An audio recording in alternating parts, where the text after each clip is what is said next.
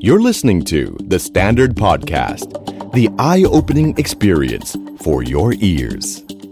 The Money Case by The Money Coach.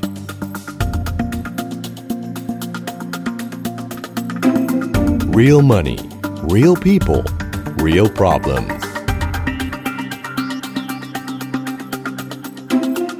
สวัสดีคุณผู้ฟังทุกท่านนะครับ กลับมาพบกับรายการ The Money Case by The Money Coach กันอีกครั้งหนึ่งนะครับ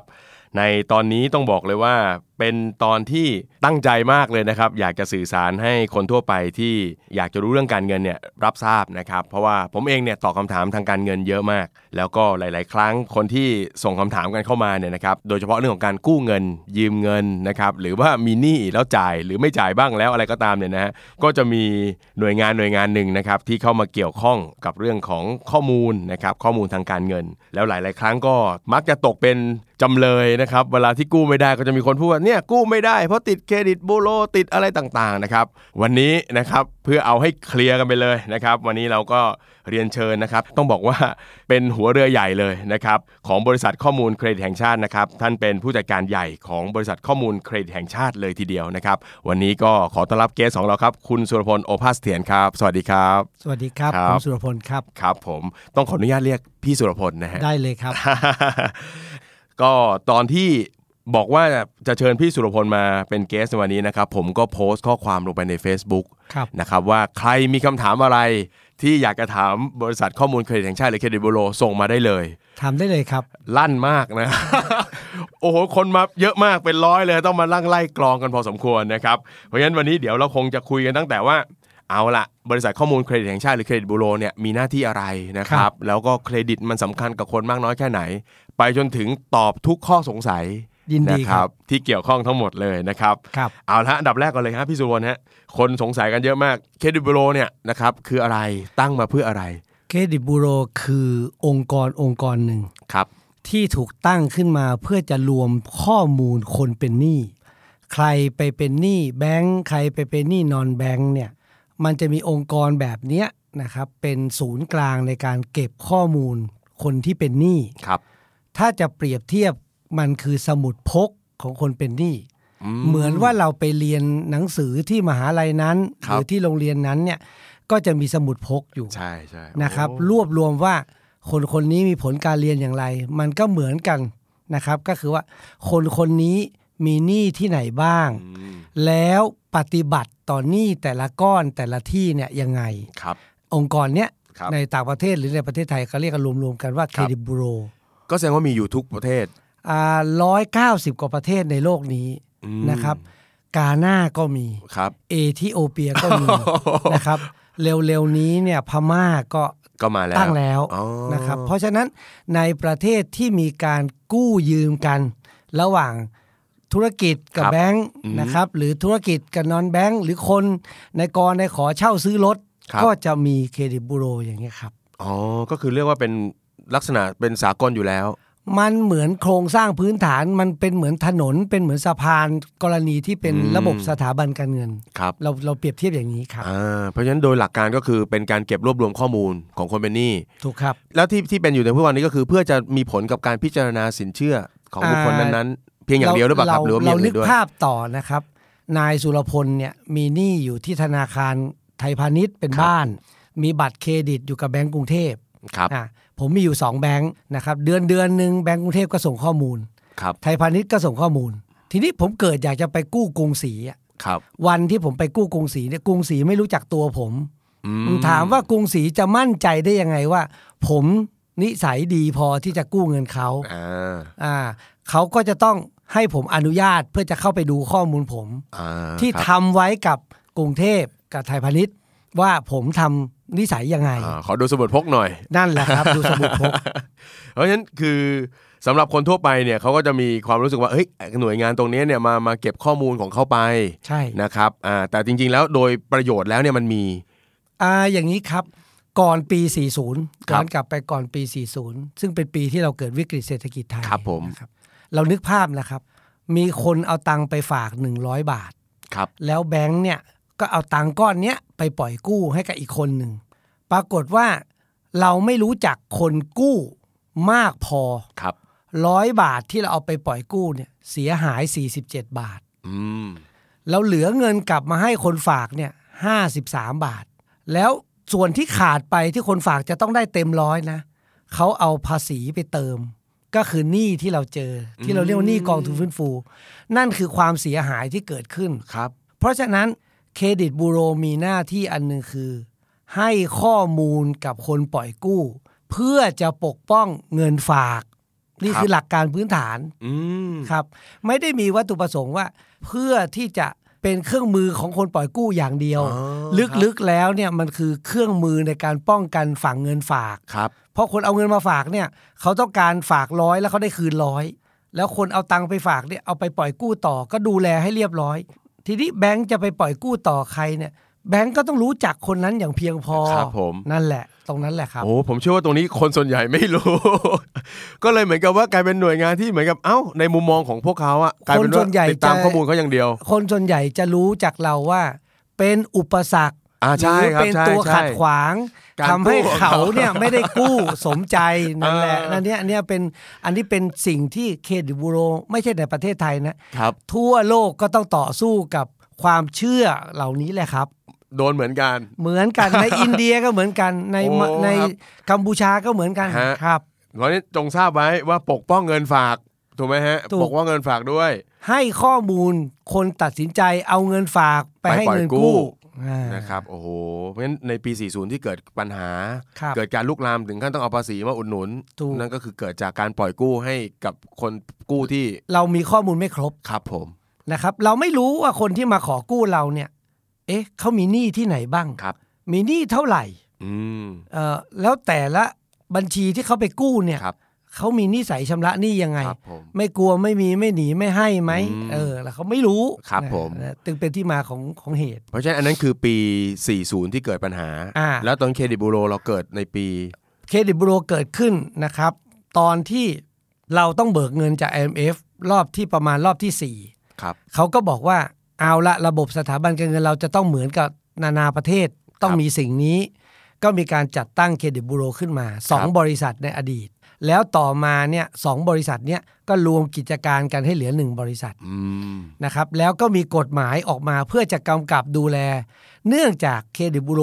ไปเก็บข้อมูลที่เป็นความลับของคน ครับ ดังนั้นเราก็ต้องไปดูแลว่า อย่านอกลู่นอกทาง เพราะถ้านอกลู่นอกทางถึงโทษมีขั้นถึงจำคุก ติดคุก ติดตาราง อ๋อ อย่างนี้เป็นต้น โอ้ทำงานเสี่ยงนะเนี่ย คือต้องเรียนตรงๆว่าจริง ๆ ทุกวันนี้ไม่ใช่ผมเนี่ยจะติดคุกติดตารางนะครับ อตัวเนี่ยอยู่ในตารางอยู่แล้ว รอแต่ว่าไอ้ไอ้กุญแจจะล็อมากลั่น วันไหน ก่อน ใช่ครับผม โอ้โห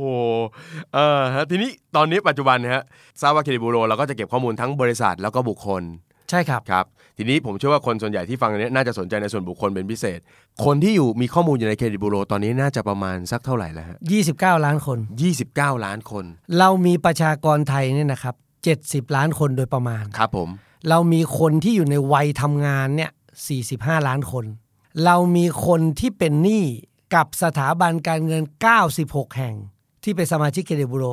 มาจากไหน 96 แห่ง 96แห่ง 96 แห่งนี่จะมีตั้งแต่แบงค์นะครับ ครับ แบงค์นี่ก็มีประมาณสัก 16 แห่ง แบงก์ นอนแบงค์ อ่านอนแบงก์ อ่า เช่าซื้อรถยนต์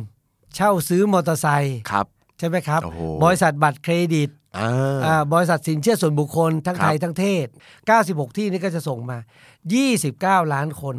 ใน 29 ล้านคนเนี่ยมีบัญชีสินเชื่อทั้งหมดที่อยู่ในระบบผม 95 ล้านบัญชีสินเชื่ออ่าเราอย่าลืมแล้วเรามีคนอยู่เท่าไหร่ครับ ยี่สิบเก้า เอ่อเรามี 29 ล้านลูกหนี้ โอ้โหก็อย่างน้อยก็ต้อง อันที่ เฉลี่ยคนละสามเนี่ยนะ 2 หรือ 3 บัญ สาม ชี บัญชีต้องมี ครั ใช่ไหมครับ ใช่ครับ โอ้ถ้าบางคนบัญชีเดียวแสดงว่าเพื่อนเอาไปเยอะนะ บใช่ แล้วอ๋อเมื่อกี้แสดงว่าเออแล้วมีอีกอันหนึงที่เขาถามกันเยอะมากครับ มีหนี้อะไรที่มีแนวโน้มกำลังจะเข้าอยู่ในเครดิตบูโรไหม เพราะว่ามีการขู่กันเหลือเกิน มีสากรณ์กยศ ครับ อันนี้เป็นเรื่องจริงหรือเปล่าครับที่กำลังจะเข้าไปด้วย เอาอันแรกก่อนหนี่บ้านบัตรรถสินเชื่อบุคคล ครับ กู้มอเตอร์ไซค์ ครับ สินเชื่อเกษตร อันนี้อยู่กับเครดิตบูโร ขับมาครบแล้ว มาครบละ มีหนี้อยู่ 2 ตัวนะครั ครับ บ ที่อยู่ระหว่างอ่าพิจารณาอยู่หนึ่งคือกยศกยศเนี่ยอยู่ระหว่างการพิจารณาตัดสินใจ ว่าจะเข้ามาดีหรือไม่นะครับ เนื่องจากว่าตัวกยศเองเนี่ย เขาก็มีกฎหมายของเขาอันใหม่ ซึ่งให้สิทธิ์ที่จะต้องให้อ่านายจ้างหักแล้วก็นำส่ง อ๋อ ถูกไหมครับ ผม เขาก็จะไปพิจารณาว่าเขาแฮปปี้ไม่แฮปปี้หรือว่าเห็นประโยชน์หรือไม่เห็นประโยชน์ ที่จะเข้ามาอยู่ในระบบนี้ ครับ นะครับเพราะเข้ามาในระบบนี้มันมีภาระนะครับที่ต้องส่งข้อมูลให้เราด้วย อันต่อไปก็คือสหกรณ์ออมทรัพย์สหกรณ์ออมทรัพย์เนี่ยเฉพาะสหกรณ์ออมทรัพย์ที่มีขนาดใหญ่ คือมีขนาดตั้งแต่ทรัพย์สินประมาณ 5,000 ล้านขึ้นไป อื้อหือ นะครับทางหน่วยทางรัฐบาลก็มีนโยบายสนับสนุน แล้วก็ผลักดันให้อ่ารายใหญ่ๆเนี่ย ครับ เข้าเป็นสมาชิกเครดิตบูโร ตามมติคณะรัฐมนตรีนะครับ ครับผม แต่ทั้งนี้ก็เป็นระบบสมัครใจ ก็คือว่า อ๋อ ตัวของแต่ละที่ก็ต้องตัดสินใจ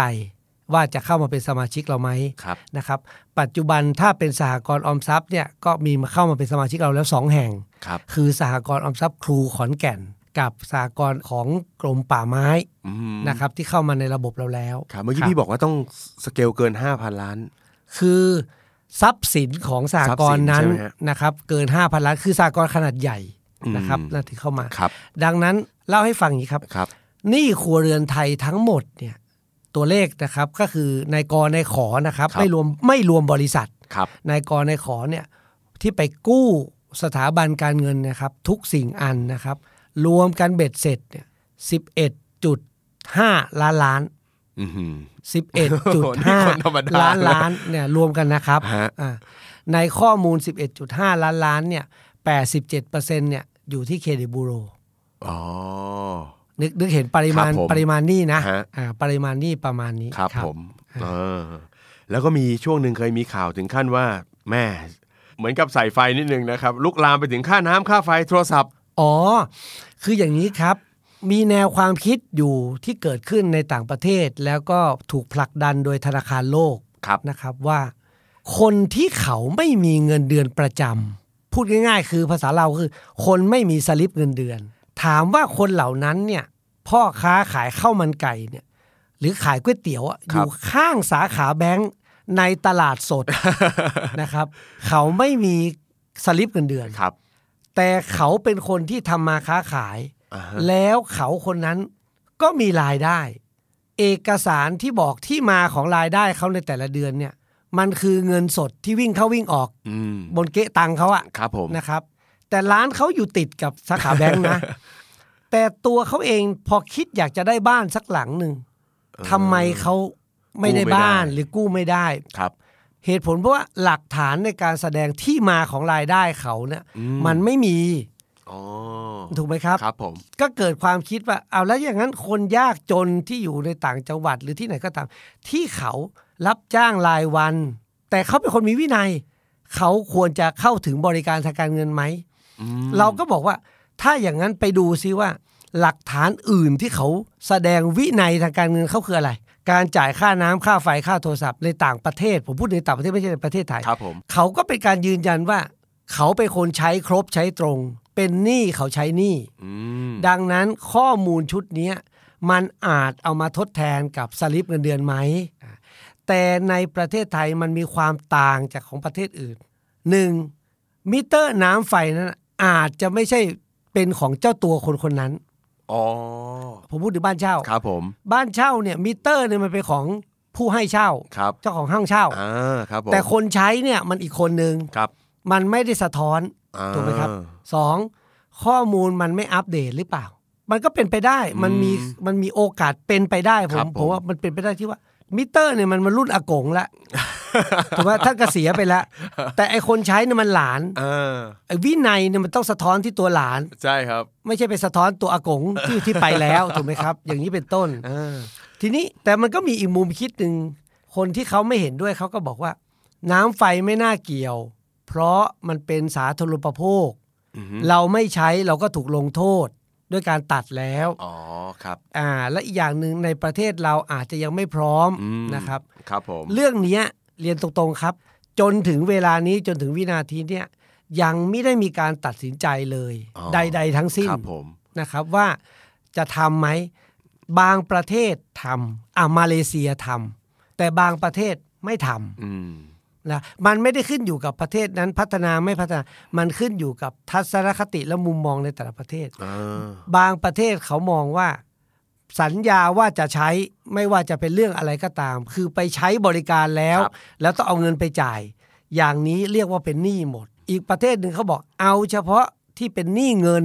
ครับ อืมอย่างนี้เป็นต้นครับ อ๋อโอเคแสดงว่าจริง ๆ แล้วตอนที่มีข่าวกันขึ้นมานี่จุดมุ่งหมายก็คือ อยากจะช่วยเหลือหรือให้โอกาสกับคนที่ บาง เข้ากถึลุ่ง ม ใช่ไหมครับ ว่าเอาตรงนั้นมาแทนได้ไหม อ่ อ่ า า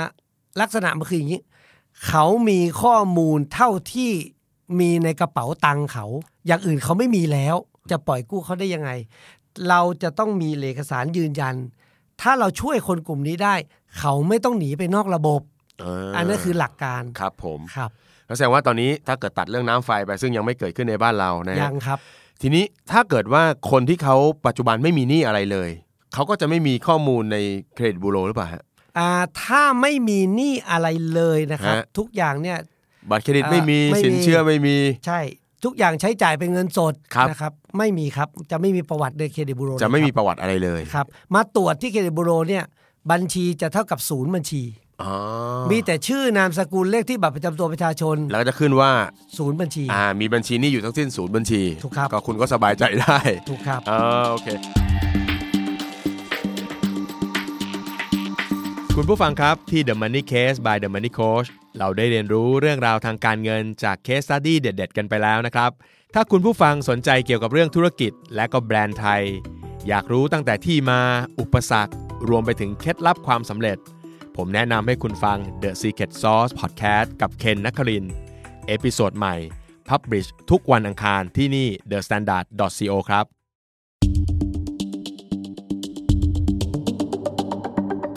ทีนี้มีคนถามครับพี่ว่าเวลาที่เอาละทีนี้พอได้ข้อมูลเบื้องต้นแล้ว ผมจะไปกู้อะไรก็ตามเนี่ยไปยื่นกู้ธนาคารผมเนี่ยกลไกที่ธนาคารเขาจะย้อนกลับมาดูข้อมูลในเครดิตบูโรเนี่ยเขาทำยังไงบ้างฮะ อ่ามันจะเริ่มต้นอย่างนี้ นายสุรพลคนขอกู้ อยากจะได้รถหนึ่งคัน ครับ เช่าซื้อแล้วกันนะครับ ครับ ผมก็ไปติดต่อ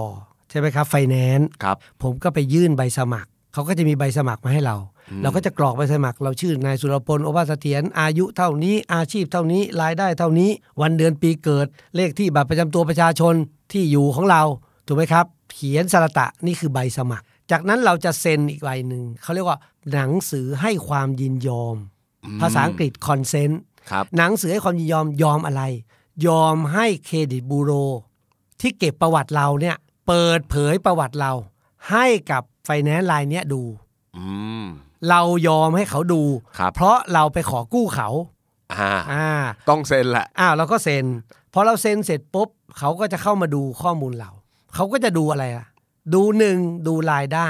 รายได้เราพอไหม ครับ อาชีพเรามั่นคงไหม ครับ ตำแหน่งหน้าที่เราเป็นยังไงบ้าง ครับ นะครับ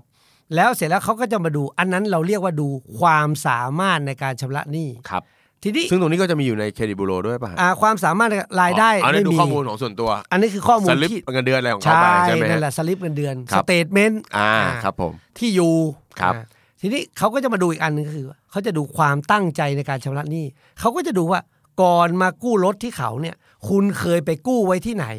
อืม แล้วตอนที่คุณไปกู้ไว้ที่โน่นที่นี่เนี่ย นิสัยของเราอะ ที่ไปชำระหนี้นั้ เป็น น ยัง อะ ไงบ้าง เป็นยังไงบ้าง ใช้ครบใช้ตรงไหม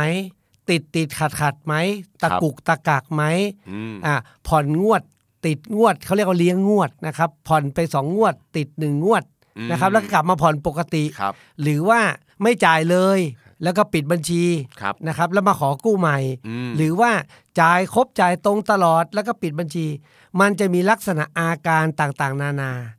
ทีนี้เขาก็จะเอาสองเรื่องเนี้ยมาผสมกัน คือความสามารถในการชำระหนี้ ครับ ความตั้งใจในการชำระหนี้ ครับ แล้วเขาก็จะตัดสินใจว่าให้หรือไม่ให้ อ๋อ อ่า อ่าก็คือว่าไอ้ตัวแรกนี่คือเขาก็ไปดูหลักฐานรายได้ไป แต่อันที่สองเนี่ยเขาจะมาดูในเครดิตบูโร ดู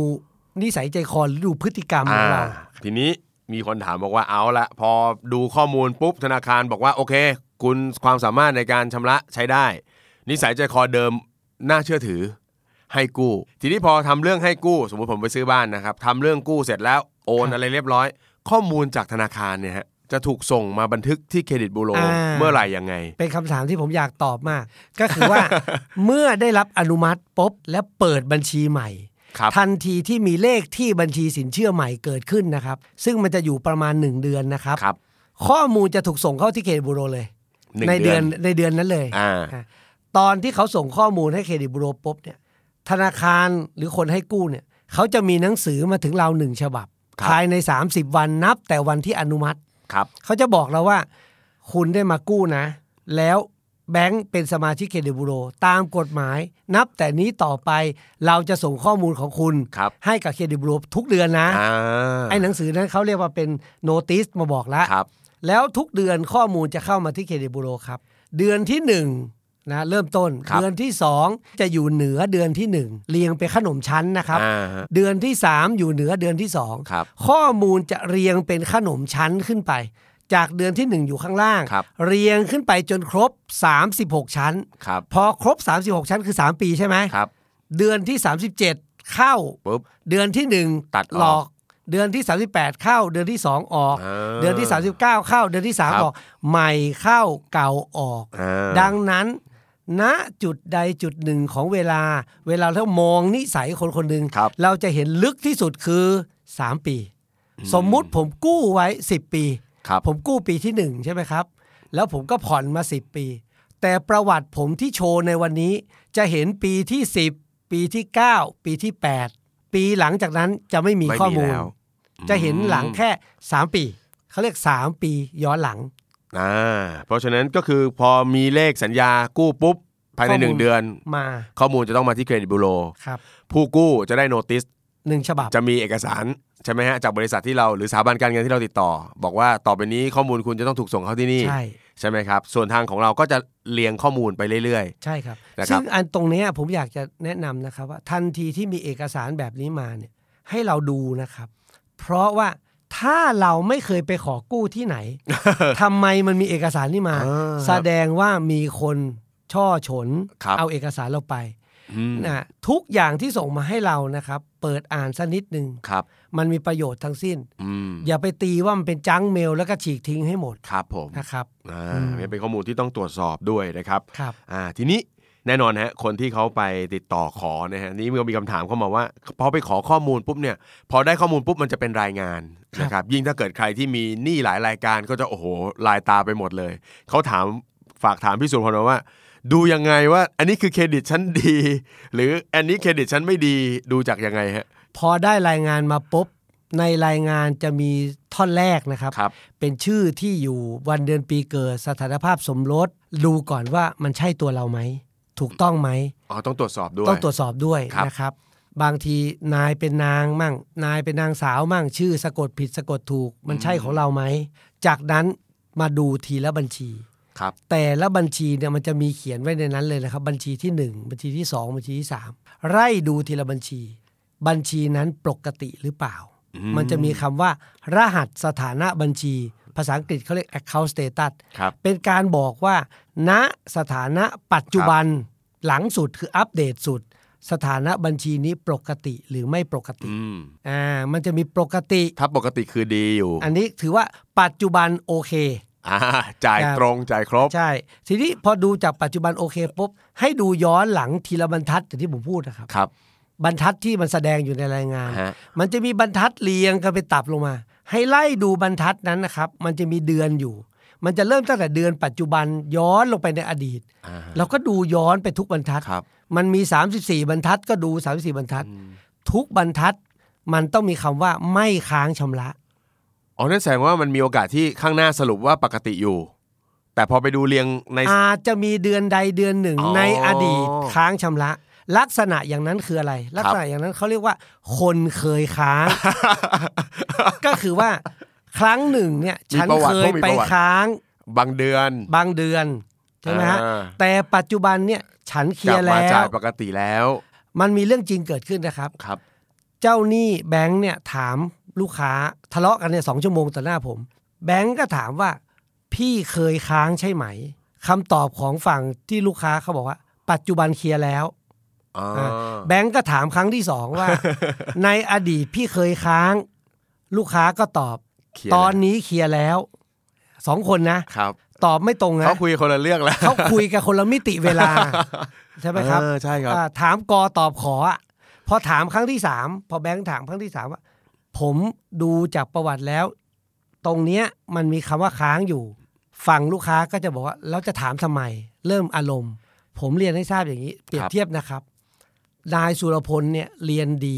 เกรดสามกว่าเฉลี่ยนะ ฮะ ได้ A 20 ตัว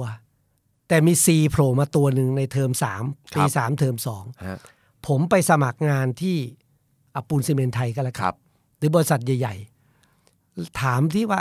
ถ้าเราเป็นคนสัมภาษณ์ เราจะถามนายสุรพลตัว A หรือตัว C กรรมการจะถามว่า A ท่านได้แต่ใดมา หรือว่า C ท่านได้แต่ใดมากรรมการจะถามตัวไหน ตัว C ใช่ครับ นายสุรพลอยากตอบไหมเรื่องตัว C ไม่ฮะ นายสุรพลอยากให้เห็นตัว C ไหม ไม่ฮะ เพราะว่าตัว C อาจส่งผลลบ ใช่ครับ ถูกไหมครับ ใช่ครับ แต่แต่เขาอยากจะถาม ตัว C ตัวนั้นน่ะก็คือประวัติการค้างชำระ อืม หรือเคยค้างในอดีตนั่นเอ ครับ งแต่คำถามคือใครเป็นคนทำให้เกิดตัว C แล้วเราไปโทษสำนักทะเบียนประมวลผลได้ไหม อ่า คนที่ทำสมุดพกอ่ะ ก็เขาเก็บความเป็นจริงไง ไปโทษคุณป้าห้องทะเบียน อ่าถูกไหม เก็บคนนี้ไว้ทำไมมันจะเป็นเรื่องมันเป็นเรื่องจริง มันเป็นเรื่องจริง อ่า มันเป็นสิ่งที่เราเราค้างชำระในช่วงเวลานั้น อ่ะแต่เราต้องบอกเหตุผลเขา ครับ ถูกไหมครับ อื ว่าทำไมวันนั้นน่ะเวลานั้นเดือนนั้นน่ะ ครับ เราถึงค้างชำระ อืม หมุนไม่ทันมีอุบัติเหตุ อุบัติภัย ครับ นะครับ ถูกเพื่อนยืมไปแล้วมันไม่มาคืน อืม อ่ะเหตุผลต่างๆ นานาเหล่านั้นมีไหม แต่เหตุผลที่มันไม่ใช่เหตุผลสิ ที่มันนำพามาซึ่งความไม่น่าเชื่อถือของเรา เช่นเราไปบอกว่า ลืมกลับข้างกัน เราให้เงินยืมให้เพื่อนยืมสมัยมัธยม เนี่ย สมัยมัธยมเราให้เพื่อนเรายืมตังค์ไปเนี่ย จนถึงเวลาเนี้ยอายุเราสี่สิบห้าสิบเราจำได้ไหม ว่าคนยืมตังค์เราเป็นคือใคร จำ ตอนเราเป็นเจ้าหนี้เราจำได้หมด ใช่ครับ ทำไมตอนเราเป็นลูกหนี้ เราลืม เราลืมได้ หรือเราบอกว่าก็ไม่มีใบทวงตังค์มา เอ อ เราถ้าเราเป็นเจ้าหนี้แล้วอีกคนหนึ่งมายืมตังค์เรา แล้วเราลูกหนี้คนนั้นมาบอกเราว่า ก็เธอไม่ส่งใบทวงตังค์มาให้ฉัน ฉันก็ไม่จ่าย มันใช่หรือเปล่า อืมคุณ เพราะฉะนั้น ทำสัญญาเขาไว้แล้วเนี่ยใช่ไหม ใจเขาใจเรา อ่า ใจเจ้าหนี้ใจลูกหนี้ ครับ มันมีต่างกรรมต่างวาระ ครับ อ่า ผม อย่าไปพูดสิ่งนี้ อืม นะครับ อืม ถ้ามัน จริงครับ ไม่ใช่ความจริงสองคำพูดที่มักจะพูดกันโดยตลอดก็คือว่าไปต่างประเทศพอไปต่างประเทศ คนที่เป็นเจ้าหนี้ก็บอกว่าทำไมไม่ใช้วิธีหักชำระโดยอัตโนมัติก็ได้ ครับ แล้วเวลาเนี้ยไปต่างประเทศเนี่ยใช้โมบายแบงกิ้งโอนตังก็ได้ ใช่ คุณจะอยู่ที่ไหน ครับ ในโลก ใช่ ก็ได้ แล้วถ้าเกิดเขาถามว่า งั้นเอาพาสปอร์ตมาดูหน่อยสิ ว่าคุณปั๊มตาแล้วไอ้ช่วงเวลานั้นคุณไปจริงป่ะ ถ้าเกิดเราไม่มีให้เขาดูคือโกหกโกหก ใช่ครับ คือไม่น่าเชื่อถือ เพราะฉะนั้นคำพูดของคนที่เป็นลูกหนี้เนี่ยถ้าจะให้มันมีความน่าเชื่อถือคือมันต้องมีเหตุและผลและความ อืม เป็นจริง อ่าเพราะฉะนั้นแสดงว่าการที่จะดูว่าพอไปขอข้อมูลจากเครดิตบูโรมา ที่เราบอกว่าเครดิตดี ก็คือด้านหน้าก็ปกติ อ่า ใช่ตัวเรา ส่วนที่เป็นบทสรุปก็ข้อมูลถูกต้องนะบทสรุปดีว่าปกติ พอเข้ามาดูเป็นรายเดือน ก็ไม่มีค้างชำระไม่มีอะไรเลย อย่างนี้ ดู คือดีที่สุด รายเดือนดูทุกบัญชีนะครับ อ่า ต้องดูทุกบัญชี ครับ อ่าเหตุการณ์มันส่วนใหญ่ที่จะเป็นปัญหาคือที่ผมเจอนะครับ ครับผม เล่าเล่าเคสให้เจอเนี่ยมีเอ่อคุณพ่อคุณแม่ที่เป็นผู้สูงวัยนะครับสอ ค ง รับ ท่านเดินมาหาผมด้วยอารมณ์โกรธ ท่านบอกว่าในชั่วชีวิตที่ค้าขายเนี่ยแกไม่เคยค้างชำระกับใครเลย แกจำได้ว่าแกมีอยู่สี่บัญชี ครับ นะครับและแกไม่เคยค้างใครเลย แกโกรธมาก แกถามผมเลยนะว่า เป็นลูกคนจีนหรือเปล่านะครับ ผมบอกผมเป็นลูกแต่จิ๋วแกก็ถามผมว่าทำไมมาใส่ประวัติแกว่าแกค้างนะครับ ผมบอกว่างานตรวจเครดิตบูโรครับนะครับ ตรวจของตัวเองมาดู พอตรวจเครดิตบูโรมาตัวเองปุ๊บมันมี 5 บัญชีครับ อ่า มันไม่ใช่สี่บัญชีที่ห้าที่เกิดขึ้นเนี่ยคือบัญชีที่คุณพ่อเตียเนี่ยไปกู้รถให้ลูกเพราะลูกเรียนจบจะทำงาน แล้วลูกเนี่ยไม่ไปชำระตามเวลาที่กำหนด แต่ชื่อเป็นคุณพ่อกู้ ครับ ใช่ไหมเป็นชื่อเตียกู้ ครับ เพราะฉะนั้นนิสัยลูกหรือพฤติกรรมลูกกลายมาเป็นความน่าเชื่อถือของตัวเตีย ภรรยาอาซอเนี่ยที่เป็นคนมาด้วยเนี่ยแกก็กระตุกแขนอาอาเจกท่านนั้น แล้วก็บอกว่า อันเนี้ยน่าจะเป็นของไอ้ตัวมัน อืม อะตัวนี่คือลูกชายคลูกนโต ชายคนโตครับ เราลองนึกภาพดิครับว่าคนที่เขาเชื่อมั่นโดยตัวเองมา แล้วเขาอุตส่าห์สร้างหนี้ให้ลูก ให้ลูกมีรถเอาไปทำงาน ครับ แล้วลูกก็บอกว่าชำระตรงชำระตลอดนะครับ แม้แต่เวลานั้นก็ยังบอกว่าชำระจนส่งโทรศัพท์มาแล้วผมก็ถามว่าชำระทุกทุกงวดครบหรือเปล่าครับเขาก็บอกว่าก็มีบางงวดส่งช้า ครับ มันก็กลายเป็นประวัติว่าเคยค้างชำระ อืม เคยค้างชำระมันก็ส่งผลกระทบมาเป็นเครดิตของเตีย อ่านะครับอ่าละครับ ในตอนนี้น่าจะได้เห็นข้อมูลคร่าวๆของเครดิตบูโรนะฮะว่าเอ่อเก็บข้อมูลยังไงนะครับ ข้อมูลที่ดีเป็นแบบไหนอย่างไรนะครับ เชื่อว่าทุกคนก็อยากจะมีข้อมูลเครดิตที่ดีนะครับ แล้วก็น่าจะได้มุมมองนะครับในการที่เอาไปตรวจสอบเครดิตทางการเงินของตัวเองนะครับโอ้เรื่องเราเยอะมากเนาะน่าจะต้องมีอีกตอนหนึ่งนะฮะเดี๋ยวตอนต่อไปเนี่ยคงจะต้องให้พี่สุรพลตอบคำถาม ซึ่งทางบ้านเนี่ยมากันยกใหญ่เลยนะค ยิ รั น บ ดีครับ ครับก็สำหรับในตอนนี้นะครับ The Money Case by The Money Coach ก็ต้องขอลาไปก่อนนะครับ แล้วเดี๋ยวในตอนต่อไป พี่สุรพลจะอยู่กับเราต่อนะครับ แล้วก็ตอบทุกคำถามเคลียร์ข้อข้องใจนะครับ ครับ เพื่อให้คุณเข้าใจเกี่ยวกับเครดิตบูโรได้ดีขึ้นนะครับ ยินดีครับ ครับสำหรับตอนนี้สวัสดีครับ สวัสดีครับ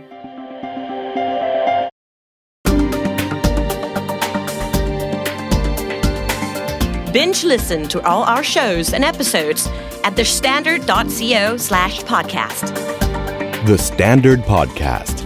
eye opening for your ears.